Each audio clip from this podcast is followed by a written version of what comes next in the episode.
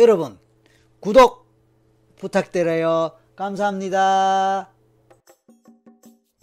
전생에 동물이었을 수도 있는가? 힌두교에서는 인간이 나쁜 짓을 많이 하면 다음 생에 동물로 태어난다고 합니다. 이 말을 돌려서 생각해보면 인간이 전생에 동물로 살았을 수도 있다는 말이 됩니다. 반면 많은 학자들은 전생에 동물로 나오는 경우는 없다고 말하기도 합니다.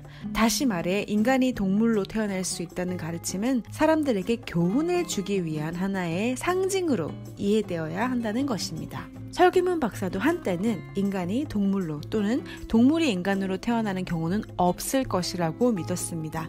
하지만 사실 임상 경험 속에서 전생태행을 유도하면서 수많은 내담자가 전생에 동물로 산 기억을 생생하게 떠올리는 것을 확인할 수가 있었습니다. 그 중에 한 내담자는 최면 상태에서 기억해낸 다섯 번의 전생 중에서 두 번이나 동물로 산 기억이 있음을 떠올렸습니다. 그 동물로 살았던 기억은 사람으로 태어났던 전생 못지않게 아주 생생하고 짙은 기억의 자국을 남기고 갔습니다. 사실 사람이 뭐 잘못하거나 죄를 많이 지으면 동물로 태어난다.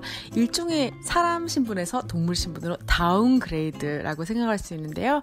이렇게 생각하는 것 자체가 굉장히 인간 우월주의적인 사상에서 어, 비롯된 거라고 생각하는데 사실 우리가 다 알듯이 인간 중에서도 아주 극악무도한 나쁜 사람도 많고 동물 중에서도 인간보다 훨씬 나은 그런 의리와 충성심을 가지고 인간을 감동시키는 일부 인간보다 나은 동물도 많습니다. 그렇기 때문에 반드시 인간이 잘못해서 동물로 태어나고 동물이 잘하면 인간으로 태어난다 이런 사상 역시 어, 인간의 편견이 만든 것이 아닐까 그런 생각도 해봅니다. 어쩌면 동물과 사람이 윤회를 하는 과정에서 역할이 바뀔 가능성도 있다는 생각이 들어서 이후로 사람이 전생에 정말 동물이었을 수도 있다는 쪽으로 설규윤 박사는 견해를 바꾸었습니다. 하지만 이것은 정말 동물인지 아니면 단순한 상징인지에 대해서는 누구도 확언할 수 없고 연구 과제로 남기도록 하겠습니다.